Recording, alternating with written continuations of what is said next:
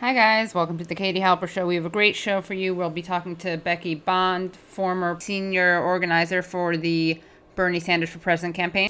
Then we're going to be talking to David Dayen, author of Chain of Title, and he'll be telling us about the most exciting part of WikiLeaks, which, spoiler alert, has nothing to do with Hillary Clinton. And this is so exciting. Finally, we can announce that we have a Patreon set up. Go to patreon.com slash the Katie Halper Show and support us for very little money. You can get extra goodies, bonus content, videos. And this week, I will be reading to you an Ezra Klein article about Tim Kaine's feminism, which has nothing to do with feminism at all. It's fascinating. So, check us out there on Patreon. Bye. Hello, and welcome to the Katie Halper Show. I'm your host, Katie Halper, with. Hey, what's up, everybody? It's me, Gabe Pacheco. I don't know why I ask what's up, everybody. it's not like anybody can hear me or respond. You Unless what, you Gabe? guys start live tweeting during the show. And then I promise you I will check my phone. Yeah. You, you see, Gabe, you went from zero to 100. You were in the negative, and you filled up your glass To, uh, to the brim, to the, brim, tippity top. To the tippity top with, excuse me, positivity. I got so verklempt from that. I'm really moved. We have a great show for you guys today. We're going to be talking to Becky Bond. We love Becky Bond. She pounds a table. Like, The- whoa, she's a table pounder. yeah, she's emphatic. She's Whenever she's emphatic, in right? here, she uh, is always rapping the table with a gavel or a cane. Yeah. She's our A pimp Judge king. Judy. Our Judge Judy, yeah. Becky Bond is our Judge Judy. She's the Judge Judy of the left. Hey, Hey, Becky.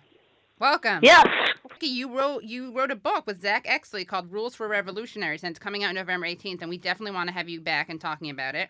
Um, yeah, we're we're excited to come back. It's basically after the election when you're like, now what? right. Um, we're going to be starting a conversation about um, about what is the kind of organizing that we need to achieve the solutions that are as radical as the problems that we face. And Zack and I are really excited about coming about uh, about you reading the book and about coming on the show to talk about it with you and your audience. Great. Yeah. Well, we're really excited. How are you? What's you? going on? How's it going?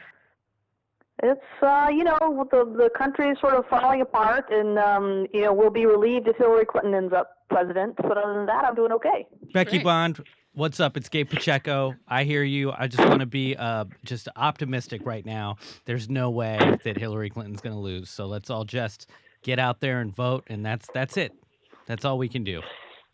Are we correct? Is, Yeah. is, is Gabe's optimism? Yeah, no, I, no, I think that's right. I, I think I think you know what's what's going to happen on November 9th is we're all going to feel like we dodged a bullet, Mhm. and that Donald Trump is not going to be the next president, and hopefully he'll have been beaten by an extremely wide margin. Um, and then we all have to come to grips with the fact that uh, we've gone a step backward from where we were under Barack Obama. And those of us who are fighting for more radical solutions to the big problems that we face, we're going to have to um, get back to work. Mm. A step backwards. Can Two you steps forward and one step back sounds like the Paula Abdul song "Opposites Attract." Yes, Thank it you for making me think about that song again, Becky. Yeah, but Edison. So, so Becky, what can you elaborate on that that kickball change of a of a shuffle of a back step that you just alluded to? Well, right. Without without without further torturing the the the, the choreography metaphor, you. you know, I, I think where we are right now is, you know. Um, most Americans are pulling really hard for Hillary Clinton to win, and people like me want Clinton to win by a wide margin because we really want to show the country and the world that um, that the United States is is not going to put is not going to allow anyone like Donald Trump to get even close to the Oval Office. But if you set that aside, and that's our important task for right now, if you take a look at Hillary Clinton's record, um, you know she is to the right of Barack Obama on some important issues um, that a lot of us care deeply about. Um, she why I love- is, you know, very very hawkish, um, and uh, she wants a much tougher line on Syria, for example. It's going to be much quicker to bomb another country and get us into another um, another war of choice uh, in the Middle East.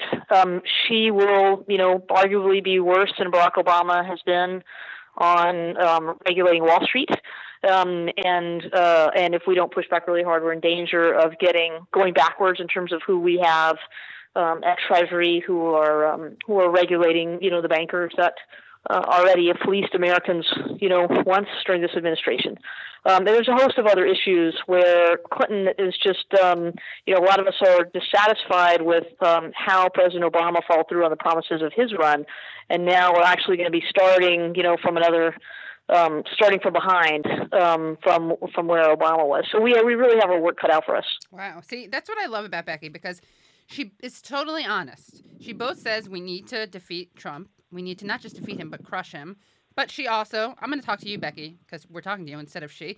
But Becky, you also say that there are that you have major reservations with Clinton, and that you think she's l- less, um, she's to the right of Obama on lots of issues. So I have two questions for you. One is for our listeners out there who are skeptics, who are either in safe states and plan to vote third party, or maybe even people who aren't going to vote at all. Um, when you say that we need to defeat him, you're not just talking about in the electoral college. You're talking about in the popular vote, right? Yeah, that's right. And I'm talking about narrowing the margin or or or, or pulling off some you know surprising defeats of him in states that are that are normally quite red. You know, you know Donald Trump. You know, it's not voting. I mean, the protest vote in this election is really to protest the fact that Donald Trump is in this at all. And the only way to cast a protest vote against Donald Trump, whether you're in a battleground state or a, or a safe state, is to vote for Hillary Clinton. And I, I got to be quite honest. You know, I I. I I don't I don't like the fact that I'm going to vote for Hillary Clinton, um, but that doesn't change the fact that I'm going to I'm going to do it because the only way to really defeat Donald Trump and to show the country that his brand of you know nativist, racist, misogynist um, politics you know can't make it in America is to make sure that he's humiliated uh, at the polls, and that's not just in states like Pennsylvania. That's in states like Arizona too. Right. So you're someone who does political organizing. Um, how does that translate, right? So let's say Donald Trump is really defeated, right? What does that do? Does that mean that the Koch brothers don't invest in ex politician, ex candidate who is Trump like in ABC? Like, how does it actually happen on a concrete level, not just symbolically? Well, I think what's going to happen is if Trump comes close in some states, he's going to embolden a bunch of people in his grassroots to think we can win the next one. And either they'll start running for office or they'll work for someone running on a Trump like platform for office. And so, you know, Trump supporters, we don't want people who supported Trump to see um, running a campaign like Trump's as a path to power, right? Because right? they could say, well, if only they had invested in a ground game, right. Trump could be the president. We don't want them to see that. We want to see Trump go down so far that people don't see Trump like candidates as the answer in 2018 because otherwise we're going to be playing a game of whack a mole trying to defeat these really, really bad guys instead of doing what we want to do, which is put up um, really progressive uh, candidates in 2018 you know candidates that are going to um, uh, they're going to shift um, uh, the balance of power in the Democratic Party by saying, "Hey, we need universal health care. Hey, you know, um, we need um, uh, immigration reform, and we need it now. Hey, we we don't just want some." You know, empowerment zones in cities. We want to dismantle structural racism. We want to disarm the police. We want can we want to be fighting for the candidates that represent our beliefs, not just having another you know election where we have to spend all of our money and all of our time defeating someone who's you know abhorrent um, and in the process helping someone get elected who doesn't share our values. Right. So it sounds like the status quo would in fact want to create more sort of crackpot flamboyant candidates uh, that are Trumpish to uh, to have in stark relief. Yeah. Like, hey, look at us. We're the common sense party. We're not we're not overtly racist, um, homophobic, and sexist. Right, right. So, right, so right. vote the bar, for Assad. the bar is so low. Yeah, so that, that that's ISIL you're you're win. some kind of evil genius. Are you a political consultant for the Republican Party, Gabe? You Oh. know, just on the down low. Look, Yeah. if our Patreon doesn't start kicking in a couple more shekels, I might I might have to go to the dark side. Whoever's paying. Yeah, I'm, we have I'm a a, Patreon hired gun. now. We're hired pacifist guns. um, hired bullet proof, bullet free guns. No, but Gabe, I think you raise a really important point, and obviously you do too, Becky, which is that when we were watching the vice presidential debate, right? Because with Trump, I have to admit, it's very hard for me to focus on what he's saying. I'm just looking at the facial expressions, at his turn of phrase. Um, he's like a rapper. He's very good with words, you know, his nicknames. But when when Pence was debating Tim Kaine, I have to say I was reminded of how scary Republicans are. And I have to say, I was reminded of how really right wing Republicans make it so easy for Democrats to just be slightly decent, okay ish on certain issues. Like, I was really feeling Tim Kaine, and I was able to forget that I don't like his stuff on abortion, that I don't like that he um, wants to, doesn't want to repeal the Hyde Amendment, that he's for the TPP. Because Mike Pence is such a, a, a, a just like a such a typical real politician as opposed to Trump, who's an entertainer. Mike Pence wants you to wants women to pay for uh for the funerals of the Oh, miscarriages yeah, of the miscarriage ghosts. Scared to go. Oh my gosh. I know, I know, I know. It's a sorry state that we're in, and and I think you know it's it's it's you know when I think back to the primary and I think about how much money was spent, Mm. you know, on the left, um, not even on the left, just in just among Democratic Party aligned institutions trying to defeat Bernie. Issue groups, right? You know, groups that care about a certain issue got involved and lined up really early, whether it was the unions or the women's groups lining up with with Clinton and then spending money from progressives like you and me who donated to them, you know, or dues paying union members, and they used that money to beat up on Bernie and try and get him out of the race. When in reality, you know, what if they had actually been beating up on the real bad guys, right? Um, Trump and Cruz. Um, and all these guys, um, uh, if that money had really followed, you know, who was worse on our issues, as opposed to what do we need to do to neutralize Bernie so that we get Clint, our friend, you know, Hillary Clinton back in the White House. So Right.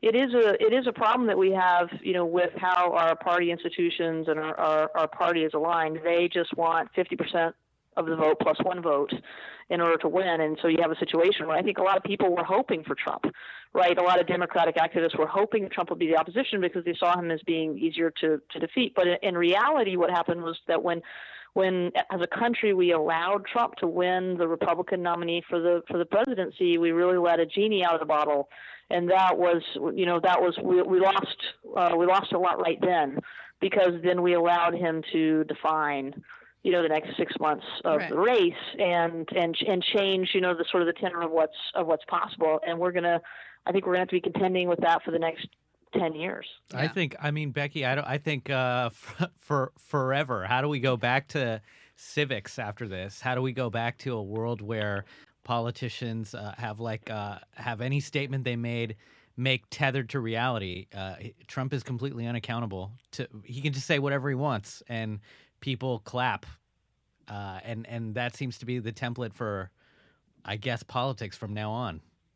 Unless you see an It's weird. It's, weird, isn't it? The press and all this fact checking. Right. You know what I mean? It's just like, what, what is this fascination with fact checking when he's lying all the time? It's like, shouldn't they just be going out and saying, "Oh my gosh, he's a fascist. The country is on the, you know, the brink of Right. collapse into fascism." They should be as opposed to fascist saying like, well, this fascist checking. seventy six percent checking. untrue. Right. Right. Fast checking. F A S C H. How you like that? You can use that, Becky. Okay, I'll. I'll, I'll, I'll see if that works. But I mean, really, what are we? I mean, obviously, the media is uh, usually culpable here. Right. um, and um, and and there's they're going to need to have a moment like a, we're going to have to decide you know what's going to happen about what's going to happen about that and how do we go through another election you know with the media um, as they are you know currently constituted and and you had people like Les Moonves of of um, CBS saying that you know like Trump's really good for business Right. You know when he's running in the primary I hope he stays in you know and so I think the incentives are really you know not aligned um, obviously with um, with uh, little d democracy Right. I mean, I think that what's interesting is I, I think that the media has been quite critical of Trump, but they've given him so much free press. So it's not like they, Yeah. they praised him, but they gave him free press, and he's a very charismatic person. That's like the most dangerous thing. If you gave Hillary Clinton a ton of free press, that may have hurt her. Honestly, let's be honest, right? She's not quite well, as I think there's, charismatic I, I think there's something about it. You know, um, I don't know if you read Brian Beutler in the New Republic. You should have him on your show. And I, I think his coverage of the the besi- I mean, besides obviously this show and WBAI, um, uh, his coverage of the presidential race has been, you know, sort of the the best. Um, And and that you know he he talked about.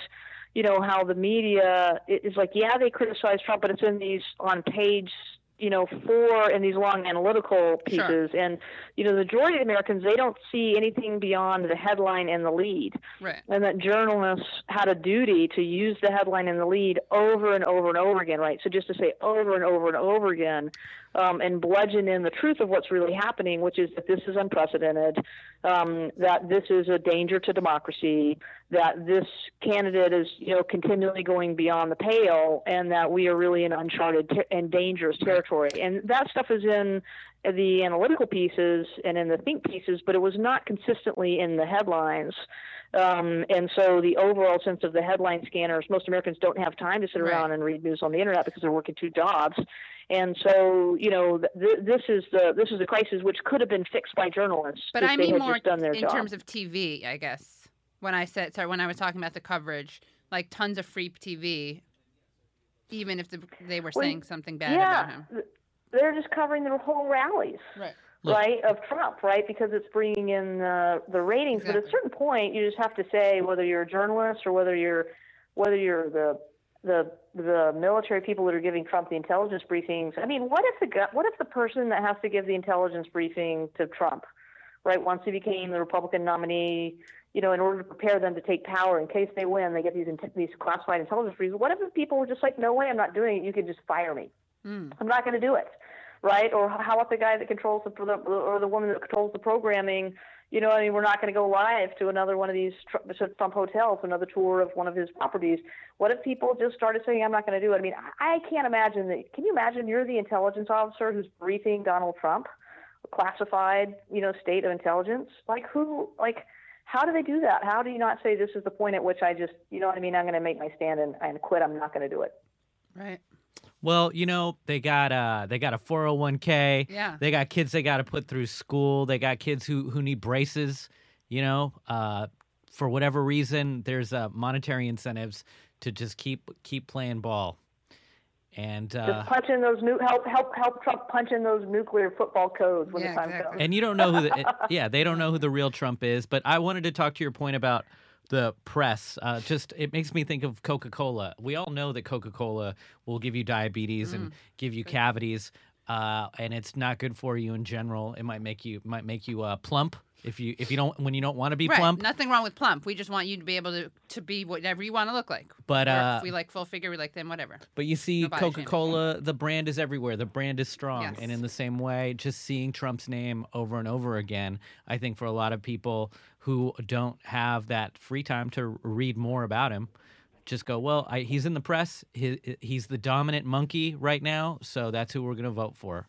Or like th- that simply his name being everywhere is Or his uh, face. gives him um, credibility. Right.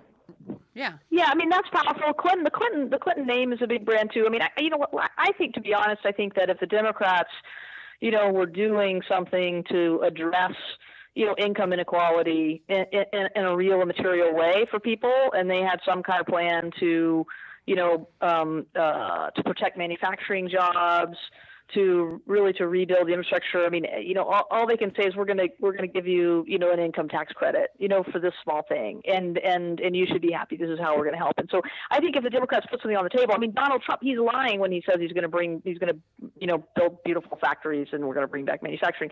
He's lying about that. But if the Democrats actually were putting material benefits um, on the table for working people, you know, um, and uh, and providing universal health care and other things, then you know, then, then then then no matter how you know big the Trump brand is, he, the guy wouldn't have a chance. It's just because the Democrats aren't helping, and so they're like, why not go with this guy, even if maybe he's kind of full of it. Right. Well, it seems like the Democrats uh, like to talk about uh, creating business through uh, sort of disruptive entrepreneurship and any any like uh, sort of new technologies, and all of that just sounds like you're going to put more robots out there taking my job. So I, I don't see anything in how the Democrats talk about um, making making the economy stronger, helping working class people. they also don't really have an answer, right, to Trump's make make America great again, because their thing is America's already great. And what Bernie Sanders did do is he kind of spoke to the discontent, right, and income inequality. And I feel like Clinton is just doesn't really know how to speak to that. And she herself said in the Goldman Sachs speeches that she was a little bit out of touch because of her, you know, economic situation. Um, what what do you think of that? And I, I just feel like Democrats haven't been able to pick up a kind of a PR line on the, on that. Yeah, I mean, I think you're right. I mean, I mean, the Clintons are in the one percent. I mean, you know, when Clinton is making, you know, tens of millions of dollars just for making speeches, you know, by the between the time she left the State Department and the time, you know, that she decided to run for office and, and didn't see how that might, you know, be a problem. But some voters might have a problem with that. I mean, I mean, she is out of touch because money really insulates you from what's happening. But but here's the thing, you know, voters are smart. Voters mm-hmm. aren't dumb, and voters aren't picking Trump because they're dumb. You know, some of them are picking Trump because they don't believe that Hillary Clinton is going to make real change in their lives. And, and, and I think that the, that the Democratic Party has really just thinks voters are dumb. And in fact, Democratic Party operatives are putting pressure on people like the three of us all the time not to talk about the shortcomings of Clinton, even as we say people have to vote for her because they think that that could you know, um, that that could help. But in reality, I think the voters in this country are starved for an honest discussion of where we are and uh, and how complex it is, and you know what we need to do to get from you know the world as it is and the world where we've won things that people really need. And and to get back to to Brian Beutler, who writes for the New Republic, he had another think piece recently, which where he talked about the fact that Democrats, you know, look poised to, you know, take the White House, probably take the Senate, and that Democrats needed to quote psychologically prepare themselves unquote to take the risks necessary to win material gains for you know people in the United States who are hurting, right? The people that are forced to pay into Obamacare, but the plan that they get has a deductible that's so high that they can't go to the doctor, and yet they're having to pay, you know what I mean? Right. You know, maybe a thousand dollars a month, and so so I think that that's sort of where we are right now. We need to have an honest um, uh, conversation about how things are broken. Um, that um, that Democrats aren't delivering, you know, for um, for people who haven't seen their real wages you know, go up in, in 40 years, and all the economic gains after the financial crisis, you know, went to uh, the top earners in America and didn't go to the vast majority of Americans. And we just have to have a really honest conversation about what that is and what we need to do to get out of it. We need to raise benefits for people and make them real government benefits, not just tax credits. We need to raise taxes on the wealthy. We need to actually, you know, um, do more than we're doing right now um, uh, to combat climate change, and we need to have a real discussion about structural racism in this country if we're actually going to deal with income inequality, because those things are really linked. So, anyway, so we have a tough job ahead of us, and I think the Democratic Party operatives suggesting that people like us shouldn't be having an honest discussion leads voters to think that the Democrats won't, they don't even recognize the problems, how are they going to solve them. So might as well go with the other guy. He, he's a knucklehead, but maybe he'll shake things up. And that couldn't, you know, a lot of people think that couldn't be worse than where they are right now. And that's, that's the Democratic Party's fault right. for putting them in that position. So we're actually helping the Democrats in a way because we're, we're saying something that they will believe is honest because it's not just a talking point. Maybe. Maybe if the three of us went think, on a tour, a talking tour, speaking tour. Well, I think that's right. Or maybe maybe we should put you in charge of the DNC. I mean, they're looking for somebody, right? Yeah. It could be Jennifer Granholm, or it could be Katie Halper. I mean, I, mean, I think I'd go. I think I'd go Katie Halper. Thank you. I'm gonna I'm gonna launch it. That's what the Patreon is actually for. It's not for the show. It's for my uh, DNC chairwomanship. Um, and Becky, uh, so so what do you what can we get from Clinton between now? We have we don't have any leverage, do we? Like because everyone, people are going to vote for her. What? So what can we get her to commit to? You know, I, I think that yeah. I think that the you know I, I have a really mixed thoughts about the about the WikiLeaks stuff and and uh, and so and and so you know I don't I don't I think privacy ought to be protected and and and and how it came out in a way that it was all dumped as opposed to a news organization right. you know picking what's newsworthy and what's not but but but for what has become public I think what it's shown us is that the Clinton administration is going to be very transactional and that they react to pressure. And right. so, in the absence of pressure, I think we'll have bad outcomes in terms of who gets put in charge of Treasury, who gets appointed to um, certain boards, what decisions are made on things like the Dakota Access Pipeline, drilling on public lands. But I think that if we actually are able to put pressure on the administration, which I think that we can on right now on appointments, right? They're making thousands of decisions about who is actually going to be in charge of programs. Personnel's policy, we need to do that. I think that Um, there's certain policies that um, we can put extreme pressure on the on the Clinton administration around. And uh, you know, I think basically once the election is done, that's when our job starts. Mm. She should get no. You got you and I've talked about this before. This is a shotgun wedding, so there's going to be no honeymoon, mm. and um, and we need to be ready to unleash not after the inauguration, not two months after the inauguration, but uh, right after the election. We have to turn towards pressuring the transition team and putting extreme heat on them so that they understand there will be very public pain right, when they side with the Wall Street interests, um, when they side with the 1%. And, um, and we're going to have to be relentless. Right. So we can, by pressuring her, in theory, right, and making her, I mean, I'm, I'm speaking in, in large brushstrokes, but for the people who say don't criticize her until after she wins, in a way, it, w- yeah, keep Go ahead. I mean, in a way, is is the argument, the response to that, the retort to that? Well, actually, we want to push her to do the right thing, to be more progressive. So she has to kind of come out as more progressive, and that'll actually help her win. Yeah, I mean that's that. Look, like as soon as she's done running it, for president yeah. in 2016, she's going to start running in 2020. Right. And you know, there's going to be a bunch of Bernie supporters who are going to be fired up to support a primary challenge mm. to uh, a President Clinton. And so, you know, she's going to she's going to need um, to um, she's going to need to deliver right for the Democratic base once she gets in office because that's what's going to happen. She's going to want to run again, and so what we can't do is wait until the midterm right. um, to be pushing on her, you know, like we did with Obama, like we did with the first President Clinton.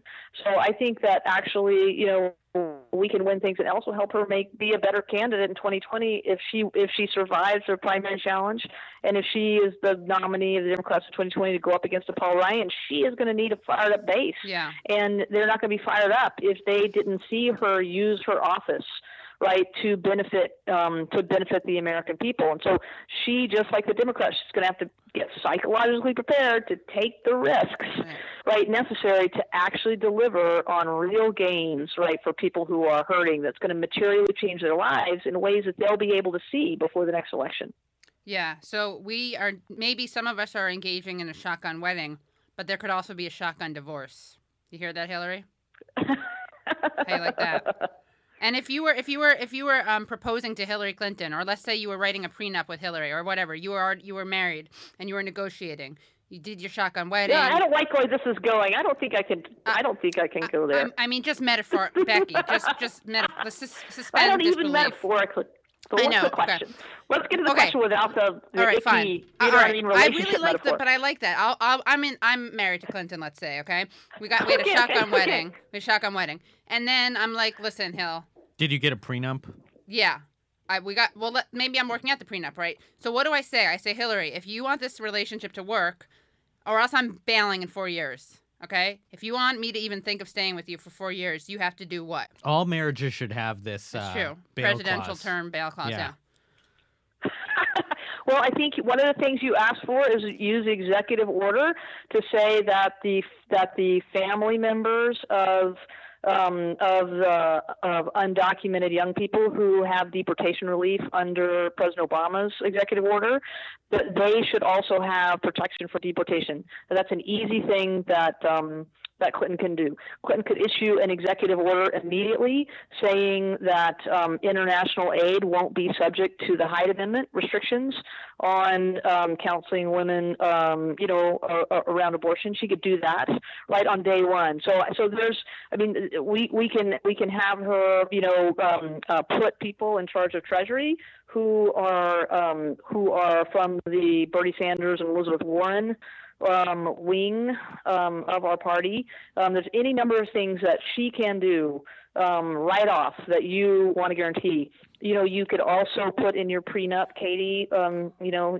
the I, I was trying to think of what the hashtag for the Katie Hillary wedding was going to be. Yeah. Um, but you could also have her, you know, um, pull out of the TPP on day one, like Donald Trump has asked her to do, which would be and put that to rest, whether um, so that there's not cosmetic changes made to that trade agreement um, that would give her the license to approve it. So, um, you know, there's a lot of things like that. Um, may- maybe that's that's a good thing to put out to your listeners to submit. What do they want Yeah. Clinton to do in the first hundred days to prove she's going to be for real? Yeah. And we should uh, be behind her. It'll be date night activities. You just set, you just put out a lot of date night, great date night activities. Yeah. Tonight, what are we going to do, Hillary? We're going to pull out the TPP. Tomorrow, what are we going to do, Hillary? Well, I'm going to go out and issue this executive order. Yeah, just because we're married now doesn't mean that with it that we you can't you can't give me some romance. Yeah, exactly. I need the the TPP. Exactly. Killed. yeah.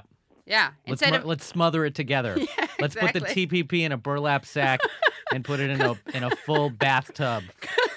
because what's more romantic than that? Yes. Poor Becky. She's not going to want to be on the same uh, radio show. I'm, no, I'm okay with it. Now you're now you're the one that's in the couple Right. with Hillary Clinton. Yeah. I find it really funny. It was just when it was me, I just became quite uncomfortable. I get it. I get it. We get it. No, it's not. I- I'll take one for the team in this um, parallel universe um, involving Hillary Clinton marriage. Well, um, yeah, or it could be like instead of you know, don't w- women like it when like their partners or, or men like it when their partners go out and hunt like it's supposed to be sexy. It doesn't do anything for me, obviously. But so she, we could be like, will you go and kill that TPP for me? Yeah. Yeah, just, Just set some bear traps exactly for that TPP. Yeah, exactly. Yeah. That's what it's going to take. It's going to take worked up people to make this democracy work. Yes. Bank, uh, pa- table, and, you know, there's pavement pounding people, but Becky's also table pounding. She's mad as hell. She's mad as hell. She's not going to take it anymore. Um, and Katie Halper is going to uh, sh- wifey up with Hillary. We That's all- right. It's yeah. cuffing season. It's cuffing season, yeah. Well, Becky, thanks again, and we will have you soon, right at when your books, which when your book is hot off the presses. Perfect. Great. I'm looking forward to it. Uh, and thanks for keeping this conversation going. It's a really important one, and um, and we need conversations, you know, like this because we, we can't find it, you know, in the mainstream media. And, and these are things that we need to that we need to talk about so that we can, you know, both laugh but also plan together, Right. right, for how we're going to continue to make change. Great. Okay. Thanks, Becky. Bye bye. Bye. That was great. So fun. So a fun, right? fruitful discussion. Love her. Um, now we are so excited to talk to David Dayen, who is the author of Chain of Title How Three Ordinary Americans Uncovered Wall Street's Great Foreclosure Fraud. And that was the winner of the Ida and Studs Terkel Prize. David's a contributing writer to Salon and The Intercept and a weekly columnist for The New Republic and The Fiscal Times. His writing also appears in Vice, The American Prospect, Naked Capitalism, In These Times, and more, and he lives in Los Angeles. David, welcome. Thanks. Thanks so much for coming on. You're making your Katie Halper Show debut. I am. I am. Look at that. Look at that. We've been talking about it for so long. It's finally happening. Um, you you are a very prolific writer, and um, one of your recent pieces is about AT and T. Yeah. Um, and you wrote this for the Fiscal Times. It's called Hillary Uh-huh. Clinton will have a big choice to make on the AT and T Time Warner deal. Now, I have to admit, I don't really understand this, but I know that HBO is involved, and I like a lot of HBO programs. Westworld. Yeah. There's your there's Yeah. your hook. Yeah, there's the hook. So yeah. So So explain uh, this to me like I'm I'm- an, un, I'm a low low information voter, high information gonna- HBO fan. I'm going to break it down. Yes. Time Warner is the parent company that owns HBO. They own uh, most of the Turner broadcasting networks, TBS, TNT, CNN, uh, Cartoon Network, Adult Swim. They own Warner Brothers Studios. They own DC Comics. Uh, it's a large media conglomerate. And AT&T, as we know, is a phone wireless uh, broadband distributor. So AT&T has announced that they are, uh, wish to purchase Time Warner for about $85 billion. Hmm. And this would create a company that both owns the uh, content that gets distributed and the pipes through which that content gets distributed, right? Mhm. So uh, if you want to watch HBO, you can watch it on DirecTV, for example, which AT&T owns. Uh, you- if you want to watch HBO, you can watch it on AT&T's smaller uh, UVerse uh, broadband uh, internet channel, which uh, it, you know some people get their cable through AT&T UVerse, for example. hmm So this is they they call this a vertical combination uh, as opposed to horizontal. Horizontal would be if uh, the company that owned HBO was buying the company that owned uh, uh, Showtime. the the, his, the History Channel Okay. or Showtime or whatever. Uh, that would be horizontal. Vertical is they're doing pieces of the supply chain. Uh, and so, what is the advantage for AT&T to do that? Well, uh, they would have the ability. Uh, they they don't have that many competitors, but you know, there's there's Comcast, there's Verizon. Uh, in terms of competitors for uh, distributing uh, television content, they can say, all right, well, now we own HBO and all these other places. Uh, you, Comcast, if you want to provide HBO programming on your uh, cable network, your your your provider, uh, you got you have to pay us more. Hmm. Uh, we'll uh, or we will put your uh, the channels that we prefer in a better channel placement. Um, these aren't really theoretical. Comcast did all this after they bought NBC Universal. Um, they they that merger was allowed to go through five years ago uh, with conditions, uh, but many of those conditions were not followed. Uh, for example, the Bloomberg channel was put in Comcast uh, uh, uh, channel lineups in a completely different area that was hard to find. And the CNBC channel was put in a neighborhood with all the other cable news channels. Uh, This has a material impact on who gets to see that channel. Um, that's just one example. Right. Uh, and there are many, many others. So there have been a lot of people immediately coming out and saying this is problematic.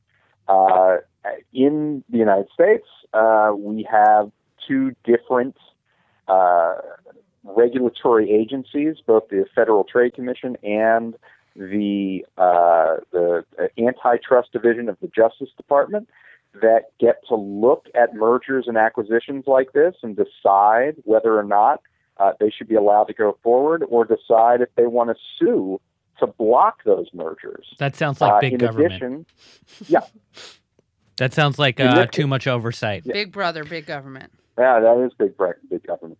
Uh, well, what it's trying to do is is ensure competition in the private marketplace. This is this is government trying to to set up some rules. Uh, Franklin Roosevelt, when he put his uh, uh, uh, antitrust people in place, said that that this kind of regulation is the least regulation that uh, corporations should expect what they're trying to regulate is that there are competitors in the marketplace. They're trying to ensure that uh, you know the, the structures of of commerce can work their will, rather than having two or three large players at the top stifling competition from everybody else. So that's the idea uh, behind antitrust, and we we we've had that in place for over a hundred years in America uh, since going back to Teddy Roosevelt. Is there a And- counter argument to that Yeah. though? What's the counter to uh, what vertical integration? Doesn't that just lead to e- efficiency? I mean, when we look at any other cartels, That is the counter. The counter is that, and this has been sort of over the last 30, 35 years, the counter is that, well, when these companies combine, it means more efficiency and lower prices for you, the consumer.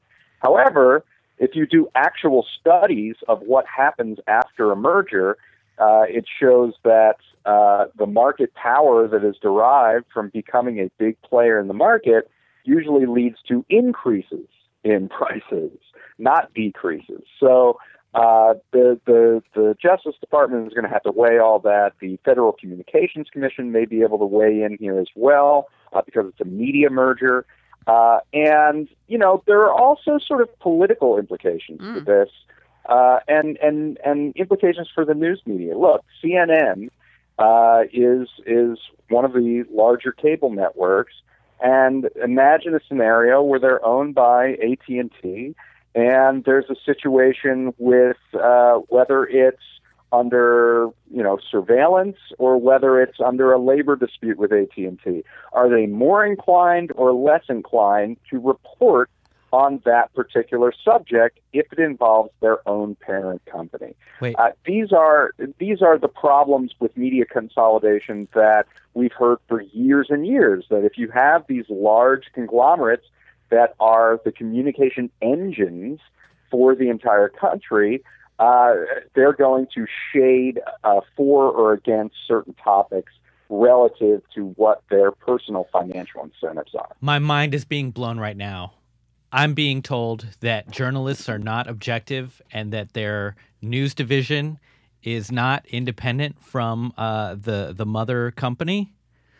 Is that what you're saying right now? That's It's a good It's- thing Gabe is sitting down. because uh, thank God I'm sitting down, and thank God we have a Patreon account because Oh, good plug. Because we, are independent. And you we can go to Patreon, The Katie Halper Show, We'll- patreon.com. we'll just keep giving you that truth as long as uh, as Yeah. long as we're independently uh, sponsored. We're going to give you that story about us about uh, AT&T labor dispute. We're going to bring you that story that CNN won't. David, are there any ex- examples of that that have already happened in terms of like I mean, I'm sure there are, but in terms of a company not reporting, you know, whatever channel uh, network not reporting on something? Uh, Sure. I mean, the most famous one is probably GE, uh, which which refused for years to admit that they were dumping PCBs into the Hudson River, and never uh, really. That was never a function of NBC News. That was never something they reported on for years and years and years. You could talk about the uh, famous New York Times story about the uh, operatives from the Pentagon that would report as uh, independent political analysts on all of the major broadcast networks. That was a Pulitzer Prize winning story from the New York Times that the networks never picked up mm, uh, because it wasn't in their interest to do so. Very little uh, was talked about trade uh, on uh, broadcast television, cable television, because the large media conglomerates had an interest in the Trans Pacific Partnership passing because there were a lot of goodies for uh, intellectual property holders. In other words, holders of um, media content, uh, copyrights on on uh, television and and film uh, rights. So we see this time and time again, the shading of the news to uh, uh, relative to corporate interests. that's some shady shading. Uh, you know, more consolidation just means more of that. How do we uh, uh, uh, uh, to combat that? Uh, it seems like uh, we're outgunned. Uh, if you're looking for independent news, if the if the if the corporations have this megaphone, and and it seems like they already have a, a pretty strong stranglehold on Right. information. Uh, That's absolutely true. But what we the first that you know it's kind of like a the first do no harm principle. I mean, we don't want to make that worse, right? And Right. so one way to do that is to stop these these continuing conglomerations such that you've consolidated and concentrated the marketplace even more and more and more. Uh, after we get through with that, there's certainly uh, the ability. I mean, AT and T. It wasn't so long ago. It was called Bell uh, Telephone, and uh, the government actually broke them up into little pieces. Over the last 30 years since that happened, uh, AT&T has basically reconstituted itself with all those little bells. Tinkerbells. Almost all of them are part of the AT&T network now. so it's like blowing we up have the. the ability. Government has the ability to break up these companies if they wanted to, if they had the will, and ensure that uh, there is some competition, which would be better for consumers, which would be better for news readers and news consumers as well uh, in the marketplace. And Right. it, it looks like so you you see this David as kind of a a, a test for for Hillary Clinton, right? You say um, Absolutely. yeah. So Absolutely, because it's going to be up to her appointees at the Justice Department on whether or not they're going to wade this through or they're going to block it. right. So you write in your article. So if Clinton wins in two weeks as expected, she has a big choice to make. Those who have reinvigorated interest in antitrust policy after decades of dormancy will demand rejection of this deal. It consolidates economic and political power, threatens rising prices and regulatory r- rollback, and further concentrates a media telecom landscape with just a few behemoths. Even economists now admit that the assumption that mergers make companies more efficient was wrong. So she has this chance to do that. And what's interesting is that, not surprisingly, Bernie Sanders is against the deal because he says it would mean higher prices and fewer choices. And Al Franken is against it too because he says it could have Yep. a lasting effect on the quality and affordability of programming. And he should know because he used to write for and be on Saturday Night Live. But what's Right. very interesting is that Donald Trump um, is against it because it says it because it's too much he hates con- CNN, right because he hates CNN, so he becomes this like Chomskyan. It's pretty funny. He says it's it's too much concentration of power in the hands of too few. All of a sudden, Donald Trump is like a media, you know, uh, media Exactly. literacy advocate. Hey, he- however you get there, I guess. yeah, exactly. Woke Trump. We have But a, yes, a it is. It is interesting that uh, we are seeing more interest in both parties around this idea that there has been too much of a concentration of economic power and political power at the very top, and uh, you know, Clinton is coming into office or could come into office at a time when that is a major factor for people, and they're they're really looking at to see whether or not uh, a, a, a new administration will uh, head to the forefront on this. I mean, even Obama's uh, uh, last few years, he has gotten interested in this issue, and they they they, they put out an executive order uh, to maximize competition within the marketplace. There's uh, they have stopped a couple of mergers, including the merger proposed between AT&T and T-Mobile. Uh, they have they stopped a merger between Comcast and Time Warner Cable, which weirdly is a different company than Time Warner. So I don't really want to get into it, Mm. but um, uh, so there has been some some scrutiny paid to these media consolidations, and uh, Clinton's either going to push that even further by stopping one that is a content distribution play like this AT&T Time Warner is, or they're going to just let it go. And uh, you know, I think I think it's a major test. So why does someone who likes Game of Thrones care about this? Pitch it to because that's a huge HBO show, right? Game of Thrones. Absolutely, So t- absolutely. so I don't. So- yeah. Right. So the reason you care about this is that uh, you don't want to see your cable choices uh, threatened or your price go up just because you don't happen to have uh, an AT&T availability. You don't want to see. You might get that on HBO Now, which is their uh, online service, their streaming service. If you don't have HBO on your cable, uh, you can buy that separately and uh, AT&T, which has a competing service, might just end HBO now and put it into their other service where you have to buy a hundred other channels and pay a lot more a month. Uh, this could have a definitive effect uh, as we figure out, you know, the, the the way in which people are watching programming is changing, whether it's online, whether it's on cable.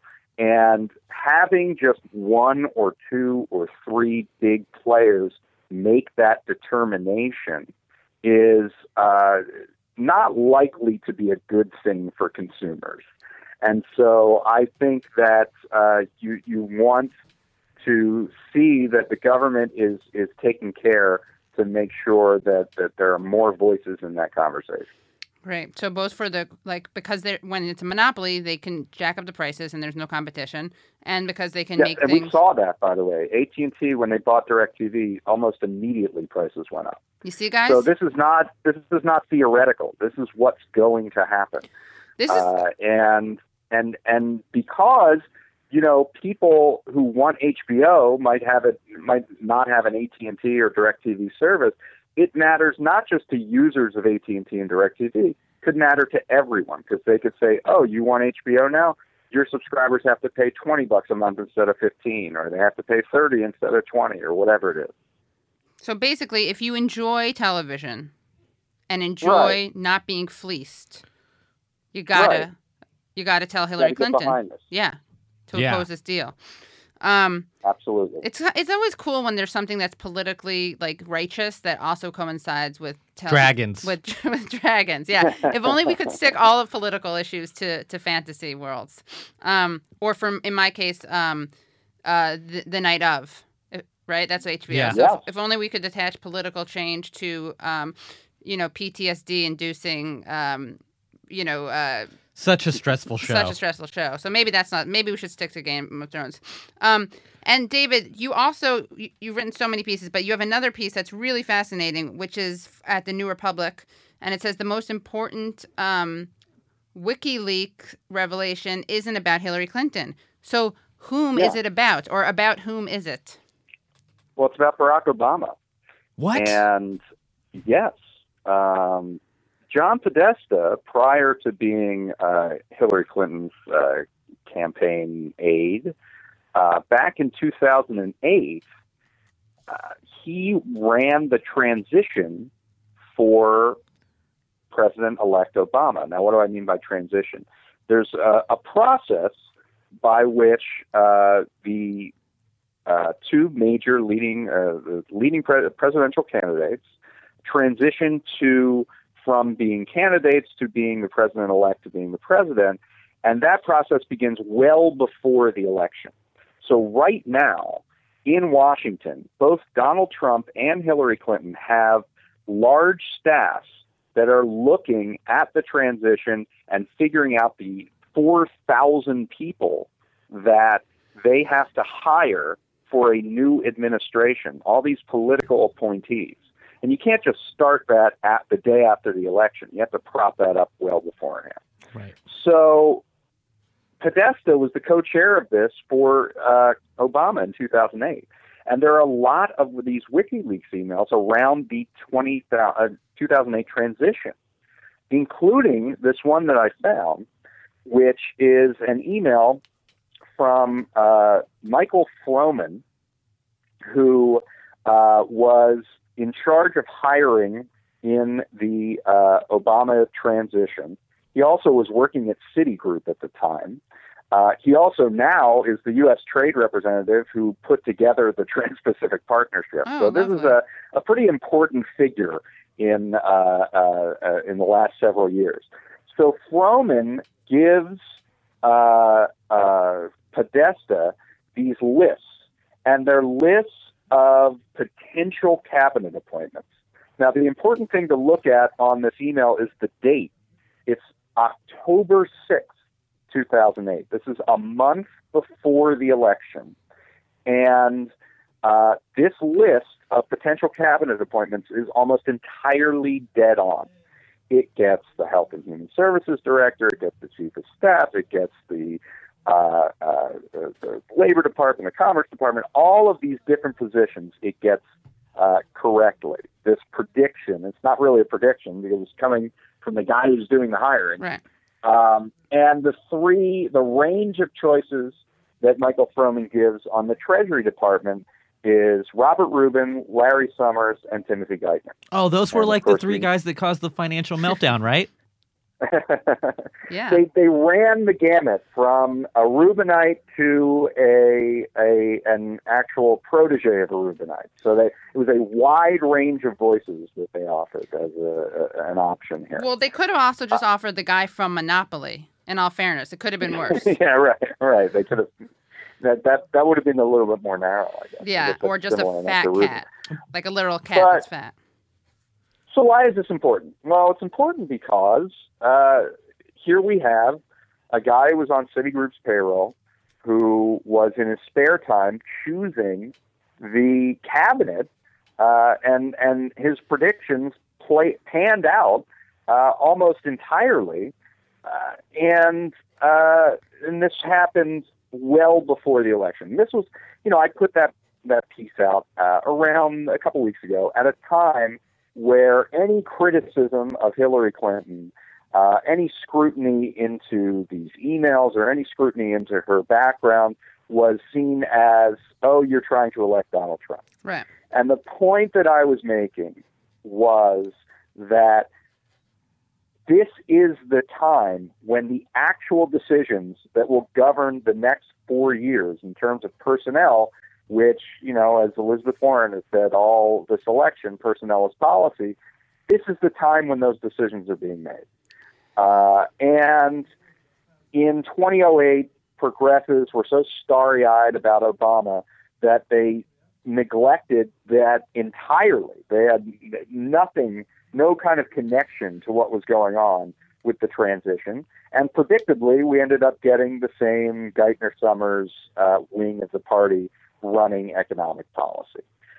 This time around, there has been more attention paid to uh, the transition. However, uh, that was a time in where the eye was coming off the ball. And, and the reason I wrote that is to say that these decisions are happening right now, uh, and there are groups that are working like heck to make sure that there is, uh, you know, a real team of rivals uh, in in the White House in the next White House. You know, in 2008, uh, that book Team of Rivals came out, which was about Lincoln's cabinet and how they were uh, adversaries, and he put them in a room together and tried to make them uh, uh, hash things out. And they claim that Obama is doing a team of rivals, and and and the only reason for this was because he picked Hillary Clinton to be in the State Department Oh, when right. he ran against her.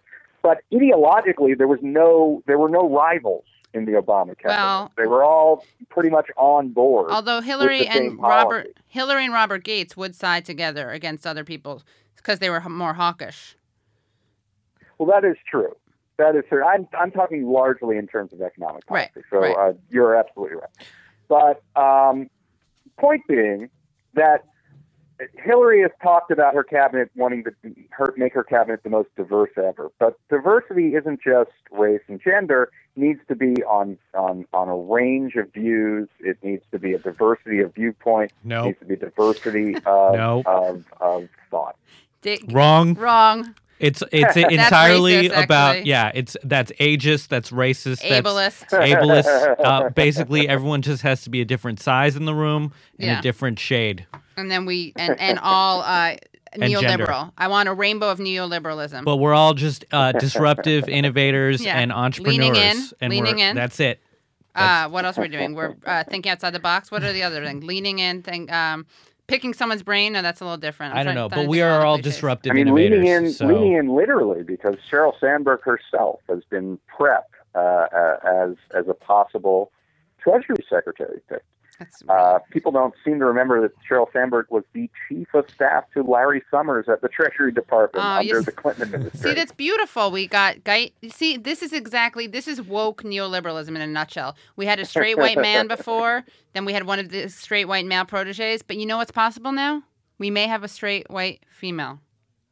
Yeah, It's beautiful. How about that? incrementalism. Incrementalism, yeah. I noticed, by the way, that they did divvy up the list. Well, uh, uh, the the document, the WikiLeaks document that you found, has attachments that are sent from Froman to Podesta, and they have it actually organized as African Americans, women, disabled. So yes. Well, The the entire point of that Froman email was to try to hit a diversity score within the Obama cabinet. binders, just binders full of uh, minorities. Yeah. It was a literal binder full of women. Yeah, and black people and disabled people. It's a binder Yeah. for all shapes and colors. Well, David, thank you so much for coming on the Katie Halper Show, and everyone has to fo- has to buy his book, Chain of Title. Yes. and um, follow him on the Twitters. Which what's your Twitter name again? Um, I, I follow you, but uh, at D Dayen, D D A Y E N, and then the other way to so you don't have to go to every single place where I write and figure out whether I've written something that day. Uh, I send an email uh, newsletter uh, every week, twice a week actually, Whoa. with links to every one of my stories and a little bit of something extra. So how do they you get go that? to tinyletter.com. That's one word. Tinyletter.com slash David Dayen. D A V I D D A Y E N. And you can sign up for the newsletter and you'll get it in your email inbox. Awesome. We're going to start doing that at the Katie Halper Show, thanks to the Patreon There you go. campaign we're doing. Well, thank you so much, and we will have you on and let us know when you're in New York. We'd love to have you in studio. Absolutely. Thanks a lot. Thanks. Bye, David. Bye. Bye. That was a great show. Great Oh, show. Love rich, it. Full, Rich. just full of information. full of information. We got if it, Hillary Clinton. I hope you're listening to this because you could take a lot of info from here and and become a successful candidate, nominee, actual president. Marry me, have a four year relationship, four year plus maybe. Um, and yeah, anything else? Uh, make sure you go to Patreon. yeah, we've already we've got some uh, people Donors, who are yeah. subscribed, some donors. So thank you so much. Every little Yeah, we bit love counts, you. and it keeps us independent and on the air. And um, Yeah, we love you guys for it. Yeah, because you know if you don't do that, you know what happens. You got a bunch of basically support us or lose HBO forever. That's a good way to put it. Okay, we will see you guys next week. Bye. Bye.